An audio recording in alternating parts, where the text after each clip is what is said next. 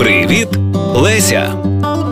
Леся Українка не була кремезною та чоловікоподібною, як про це нам розповідали. Стереотипний образ вічно хворої та втомленої Лесі заклався у наших головах, але це насправді не було так. Кому насамперед було вигідно презентувати письменницю саме під таким кутом, розповідає Тамара Гундорова, українська літературознавиця. Взагалі була е, мені здається, що в радянські часи, скажімо, от е, стосовно до, до, до класиків, і зокрема українських, треба було знайти причину, е, яка би перетворювала людину в якусь стражденну, так би мовити, таку маленьку людину. От власне, і Леся Українка теж повинна була бути такою. Леся Українка, теж щось так мовити, трохи трохи таке інфантильне. А от от як вона переборювала, як вона страждала. Премію мені Лесі Українки дали за дитячу літературу, і все розумієте, все, все це так мовити в одному ряду. І зробити так би мовити, такий таку стигму на ній, що от вона, так би мовити, страждала, мучилася, така бідна, нещасна жінка, дівчина і так далі. І звичайно, що е, таке наполягання воно створює дуже однобоке уявлення взагалі про про, про саму Лесю Українку, яка була надзвичайно сильною жінкою. Ви знаєте, вона ламала стереотипи в своєму особистому житті. Ну, наприклад, вона пішла проти волі матері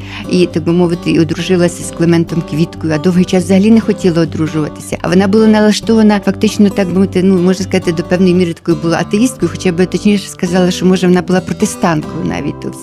І як вона, так би мовити, обстоювала свої, свої, так би мовити, ідеї в цьому плані. Її дружба чи платонічна, так би мовити, така спілкування, любов платонічна із Ольгою Кобилянською, теж тобто двох споріднених сестер, передусім. Тут йдеться про духовне спілкування, розумієте, про порозуміння. Власне, бо одна з тем Лесі Українки це потреба ідеальної комунікації. Наприклад, от мавка, хто така?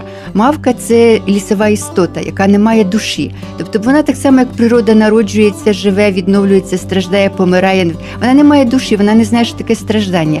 Але покохають, покохаючи того самого людську людину Лукаша е, і страждаючи, вона здобуває собі душу, і в кінці говорить, що ну що таке тіло? Тіло згорить, прийдуть там, там нові листочки виростуть і так далі. Але вона вже володіє чимось іншим, чим наділені власне тільки люди, а не природні істоти. Це все фактично Леся Українка витворювала із себе, з свого життя, з власної творчості і так далі. Тобто вона дуже дуже дуже виступала проти стереотипів. На щастя, живемо у такий час, коли образ Лесі Українки відходить від стереотипних уявлень в сучасному світі Леся оцінюється як особистість із модерними, не характерними для її часу поглядами, тому її постать нам сьогодні настільки цікава. Проєкт реалізовано за підтримки Українського культурного фонду.